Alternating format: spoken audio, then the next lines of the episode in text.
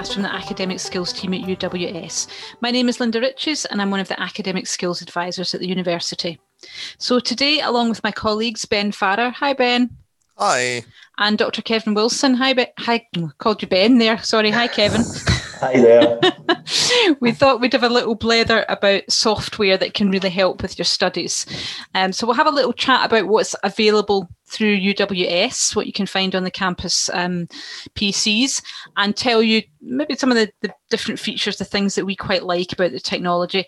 And don't worry if you're not a fan of technology, you know, these are all bits of software that are relatively easy to use and maybe worth a little bit of time and effort. And you can always come and speak to us about this technology if you need to.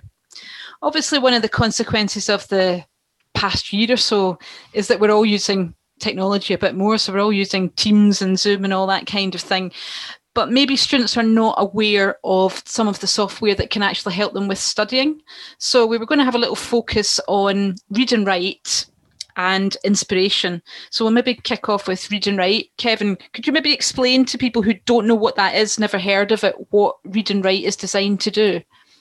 Um, it, well, it's the clues on the title. Um, it's, uh, well, it helps you to um, improve the quality of, of, your of your writing, but also the, the productivity of your, of your reading. Um, it makes you, in theory, become you know more focused and able to kind of read more stuff the best way to think of it is a, it's, a, it's like a toolbar that works within the document that you're working on. So it'll sit up at the top of the screen. There's lots of different buttons which have lots of different functions, which will always apply to the to the window that you've got open. So you've got a Word document open that you're writing. You can um, you, you, can listen back. So the, the, the main function is the is the read back function. So there's a play button which basically just plays your work back to you. So that's where you can help yourself to spot mistakes missed out words, run on sentences, things that just are sound grammatically incorrect. You know, uh, the best way to proofread your work is always to hear it read, read aloud. Read it, you can read it aloud yourself, but you know, sometimes if you've been, you know, spend a long time in something or it's late at night and you're trying to proofread, it can be really hard to spot the mistakes because it's easy for us to trick ourselves into just reading what we, we hope we wrote rather than what's actually on the page. And mm. the good thing about the software is that it'll read it um, read exactly what you've got there. And and the you know and the way it does it, there's different kind of voices you can use uh, depending on what type of uh, what suits you best. It, it sounds funny, but you know if you're going to be using it a lot, you can't have a voice that you absolutely detest speaking to you over long periods of time. yeah. somebody you're comfortable with, and then you know, that, that can just be a really great thing to take the quality of your work up just by improving the clarity and, and reducing all, all these kind of silly errors which you might otherwise have have missed out. And, and the, the, read aloud function will also work in PDF documents and stuff. So if you've got if you've got um, journal articles or anything on the screen that you want read back to you, um, you know, people often find that reading along with the computer voice keeps them more focused on what's being said and, and saves them having to go back and reread sentences or paragraphs again where they've maybe started uh, drifting away or thinking about something else. Yeah. And I think also on read and write, which a lot of students I speak to maybe don't realise is if you go into the settings area, you can very much customise read and write to exactly what you want. So you can take things off the toolbar that you don't actually need to use. Yeah. And you can also you can change the color, you can change um, you know lots of things how it how it you know completes those tasks for you you can speed the voice up and slow it down you can change yeah. the voice as you said so it's very flexible in that sense and i quite like the way that for something to work, you just click on it and yeah. and it works. Rather, you don't have to. There's not complicated commands or anything. It's just it sits there on your screen and you can use it quite easily. Yeah, there's no need to go into like you know different. I mean, once you've got it all set up with the options, you know, it's just as you say, a case of clicking a button and it and it does it. And um, you know, the, the, there's there's also a function there to check your spelling and, and grammar. Now, the grammar side of it, is, you know, it always you, we can never rely. I think we'll talk about this a bit more. Never rely on software to, to take every pro, you know issue away from our writing. The responsibility always lies on us ultimately to make sure it's written well. But the software can something pick up on stuff. Spelling errors is quite good for uh, it'll pick up on you know you've got you've got a spell checker in Word which will do you know will help you out. But the, the benefit of using the spell checker and uh, read and write is it, it gives you a definition of all the words that it's telling you to, that you might use instead. So it gives you just a bit more context when you're making that decision as to what word you want to select.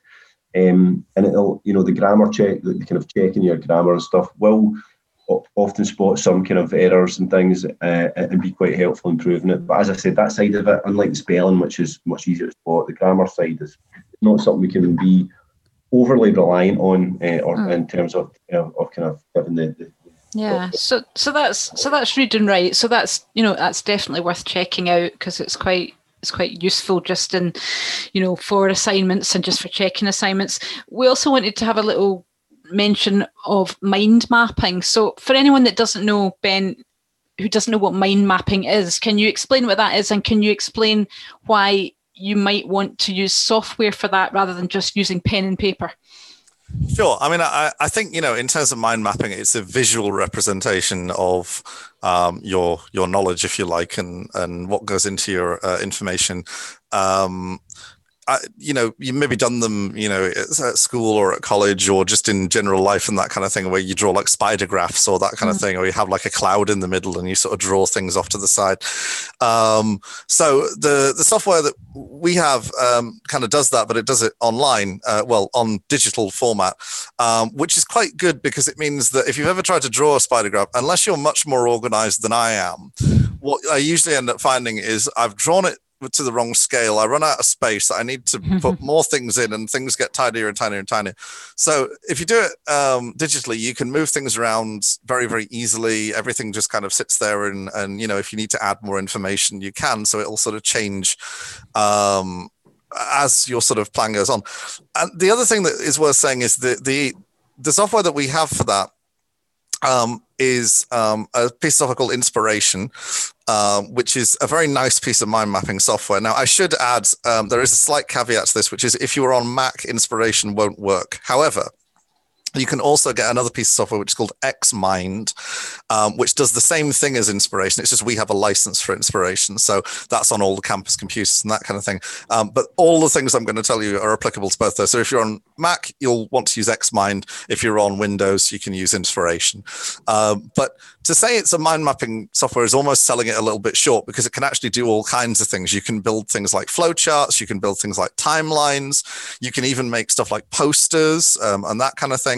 Um, any kind of visual representation of information you want, from basic charts and tables all the way through to really complex uh, mind maps. Um, doing it digitally means that you can add a lot of notes and that kind of thing. So rather than being limited on the amount of information that you can put in, you can actually start writing even chunks of your essay. If you're planning an essay using a mind map, you know, you can mm. add notes to things and it'll just sort of hide them away with a little button.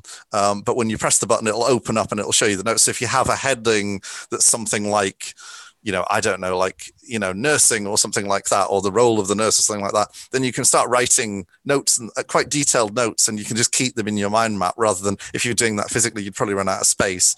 Um, the other thing that um, it's very good at doing is you can put anything you want in. So you can put things like images in, mm-hmm. you can put charts, tables, figures, and that kind of thing. And the other thing that it's really great for, and it's actually the thing I probably use it for the most, is actually you can keep documents in it. Um, so if you want, to keep track of your sources for for instance if you've got a million pdf documents and you can't remember how they all link together you can make a mind map and you can kind of go right okay um, paragraph one's going to be about you know person-centered care. I'm using nursing as my examples today so uh, paragraph one is going to be about person-centered care. I've got five essays that are about person-centered care. So what you can do is you can open a little button, you can link to the PDF or you can link to the web page or whatever, and you just save that. And that means that that's then in your mind map. And when you click on that, it'll open the web page or it'll open the PDF and that kind of thing. It's a really good way of keeping track of all your sources and that kind of thing. Um, so it is mind mapping software, but it's it's very powerful in terms of the things you can do with it. And also, and I know how sad this sounds, it is genuinely really quite fun to play around with because you can you can do all kinds of stuff with it. And I think you can make it quite visually appealing. So if you're a visual learner in particular and and you know you you like that side of things, just have a play around with it and see what it can do. Um, it's a really, really nice piece of software to use. Yeah. Yeah. And I think you mentioned Xmind there, and I think Kevin, am I right in thinking it's Xmind 8 is what we recommend for using with Macs? That's a little bit easier for people to yeah. use. So with, with inspiration, inspiration um, will be on all the camp is on all the campus computers, but students can also download inspiration to their own devices. Now, as Ben says, it's, it's not available to download to the Macs, um, mm. unfortunately. So if you're downloading it, you download it to your um, uh, you'll be downloading to a Windows computer. If it's if you've got a Mac, you would be looking to download Xmind. Now, I'm pretty sure this is right, uh, but the, the, there's two versions of Xmind. One's Xmind 2020, I think it's called, yeah. would, and one's Xmind 8. Now, they're both quite similar. The, the one function that I think Xmind 8 allows you to do, and this that the 2020 one doesn't, is to export your mind map into a, a Word document. And what it will do is take, you know, so if you plan your essay out as a kind of visual image, um, with, as Ben said, filling up the kind of the, the paragraphs with the ideas and sources. And then once you're ready to start writing, what you can do is export that mind map into a kind of linear plan in a Word document so that your mind map becomes basically the basis of, of the skeleton of your essay. Mm-hmm.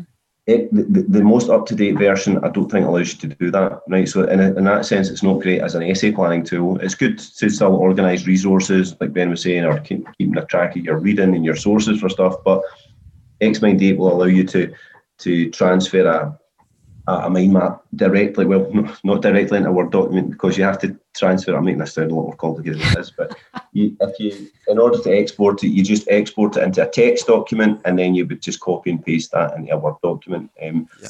So yeah. It, it, does. I think it's it's a really crucial function, and that's why I would make that that kind of distinction that Xmind 8 will will allow you to do that. It, it, kind of bridges the gap between the planning and the writing process because you can really develop a lot of your writing in the mind map format, knowing that then you can move from the kind of you know your tree diagram or spider diagram type layout into the you know the, the, the written format. And if you can't do that export, which the, the 2021 doesn't let you do, then you're kind of uh, restricted. And as I said, it's not going to export directly to a Word document. Explain it. It's going to be into a text document and then into a into then you would just copy and paste the text into a Word document. Yeah. It'll essentially what what yeah, it, it, basically takes your thought bubbles and turns them into bullet points, essentially. Yeah. So it's like yeah. you say, it's quite a nice way of um, of streamlining that that planning to essay process. Yeah, and I think you can get that on um, my study bar, can't you, Kevin? You Xmind. Yes, so my study bar is available. Uh, so my study bar you can download. The only thing with my study bar is it doesn't work with Mac either. But you can. So if you're looking to download Xmind for your Mac, you need to just go straight to the Xmind site and download that. But my study bar is a kind of collection of, of free resources that can be kind of help. There's another software in my study bar which is a which has text to speech, which kind of reads stuff aloud to you. It's called Balabolka.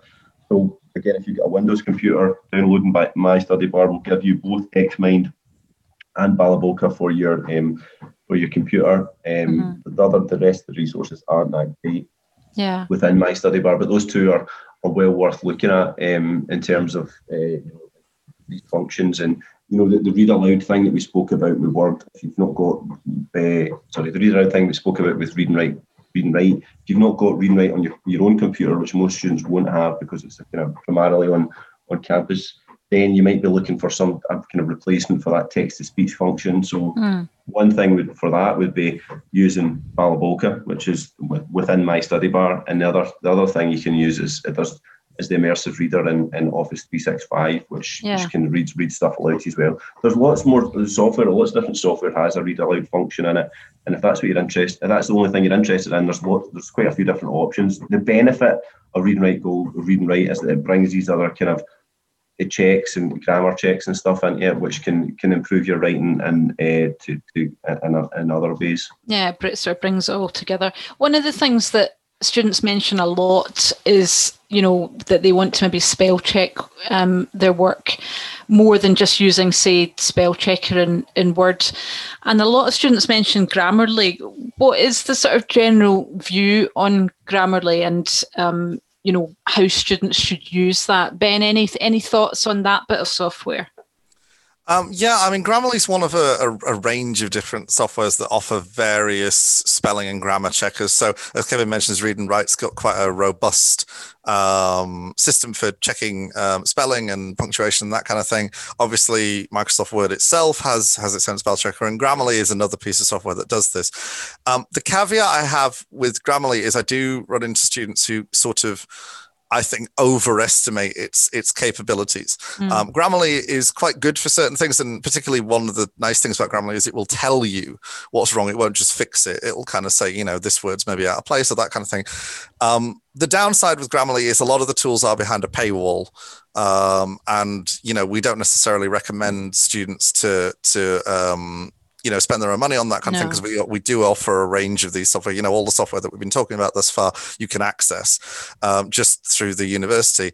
Um, so I, I, think you know if you like Grammarly and, and you enjoy what Grammarly you know is capable of, that's fine. It's well worth trying out um, if you're curious. But I will say, you know, we, we said this when we were talking about referencing um, software, and, and I think it bears repeating here is that um, you are ultimately responsible for the kind of grammar and spelling and that kind of thing in, in your own assignments. So don't come at it with the attitude of, well, I've run it through Grammarly or, or any of the other pieces of software, and it's like, so it must be right now. Um, yeah.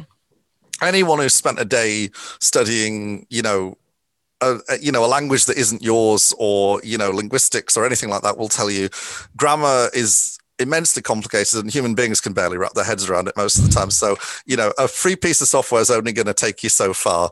Um, so, uh, yes, absolutely, you know, have a play around with it, but, um, you know, with the word of caution of, you know, make sure that you yourself are sort of aware of, of what's going on in your own writing and that kind of thing. Yeah, I think that's an important point about ultimately it's your responsibility. So you can't hang it all on a bit of software and say, "Well, I checked it with Grammarly and that's what they yeah. said, so therefore it must it must be right." The software yeah. is designed to make your life a bit easier, yeah. but it it can't, you know, go the whole hog. Yeah, yeah that's definitely. true. That's and, true. Uh, I, I, mean, one thing I just wanted to add was that I realised, as you can tell from my description of exporting a, a document from from a mind map there is that this, this you know this the format of the podcast isn't the best thing for you know going you know going over technology and stuff and yeah. we're aware that describing software you know uh, verbally isn't ideal. So what what see this as a, as us just kind of giving you know giving you a sense of what might work for you but stressing that if you're interested at all in these things a you know go and download them have a play about you know you can't you, you cannot break it right? See so you can you know we'll have you have kind of guidance videos and documents on the, the, academic skills site.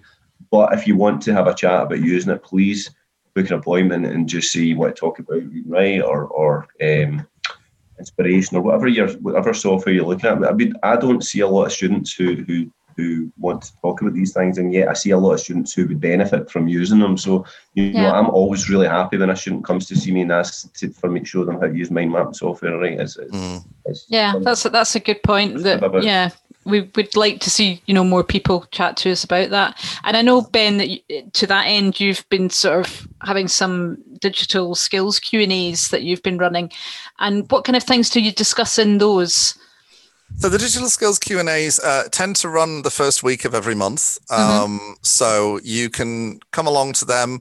Um, at the moment, you can book onto them through uh, the careers and skills um, page, where you would book appointments. There's a bit below that says virtual events, and every month there's some kind of digital skills Q and A running.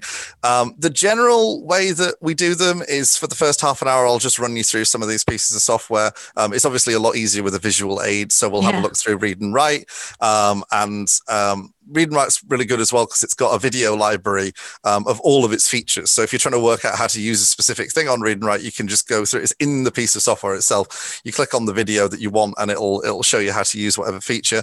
Um, we also have a look at inspiration and usually Xmind as well. And then if there's time, um, we'll maybe have a look at Balabolka or something like that. Um, and then for the second half an hour, it's just complete um, you know, free and easy Q and A. You can ask any questions you want about really any software you want. Um, I've had people ask for demos of Grammarly, so we we've, we have gone through Grammarly before, um, or things on um, you know Microsoft Office, Microsoft Word, PowerPoint, etc., etc. So um, they're really designed to uh, both get you a bit of confidence using these pieces of software, show you what they look like, show you how to use them, um, show you that you know they're not going to explode or anything like that. um, and also, just generally, it, it's sometimes useful, even if you don't necessarily have questions, to come along and see what other people are asking, because I think with technology, because you know, to to some people, it it almost seems like it comes second nature there's a sense of like, oh, I can't ask that, you know, I'll look silly, or, you know, oh, I suppose everybody must already know that. But actually, quite often the silly question is the one that everybody's sat there going, I better not ask that, you know. But actually, that's the thing that a lot of times people want to know. And I mean, just from talking to you guys about the software and stuff today, you know, I've learned things that it can do, and you know, it, it's worth sort of um, pooling knowledge in in that kind of way. Um, the thing I will just add um, quickly, because I don't think we've actually mentioned it uh, just yet, is how to access this software quickly. If you are just wanting to have a play around with it, um, everything we're talking about is on the careers and skills site under um, popular tools, um, and then the study support tools. So if you just have a look at that, you can download any of the uh, well, not necessarily download actually, but you can get access to the software that we're talking about today, and of course, it's all on the campus computers as well.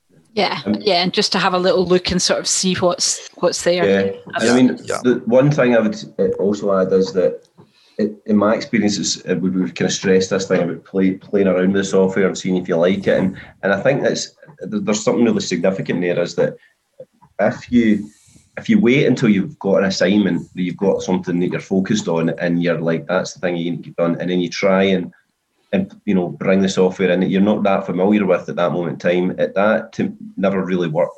It, it's a way of um, complicating matters. Sometimes that the software then becomes like uh, another stress. I, don't know how this is working. I don't know what's going on, and you just is it, is it almost inevitably the software just gets binned and you just go the way you've been going before. So you, to my mind, you're much better trying to kind of familiarize yourself with the software when you've not got a deadline, when you just go play, you've not got pressure of, of something to do, you're just literally seeing how it works, what you can do with it, so that then when you've actually got a task, it's the task you're focused on and the software is helping you and supporting you rather than becoming another concern of, oh, I don't know what I'm doing with this, I'm going to need to go and watch a training video, I'm going to, you know, and so it's, it's a really good you know, way of in, working with the software is, is, is in the first instance, you know, try and just familiarise yourself with when you, when you don't actually have something to do, um, you know, big that you're, just going to concern you. Yeah, you've actually think, yeah. got that knowledge there.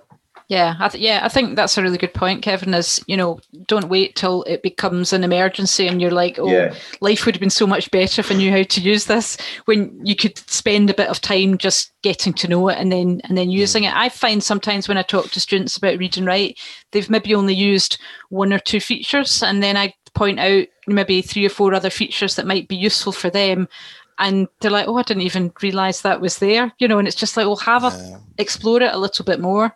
And, and see what's there.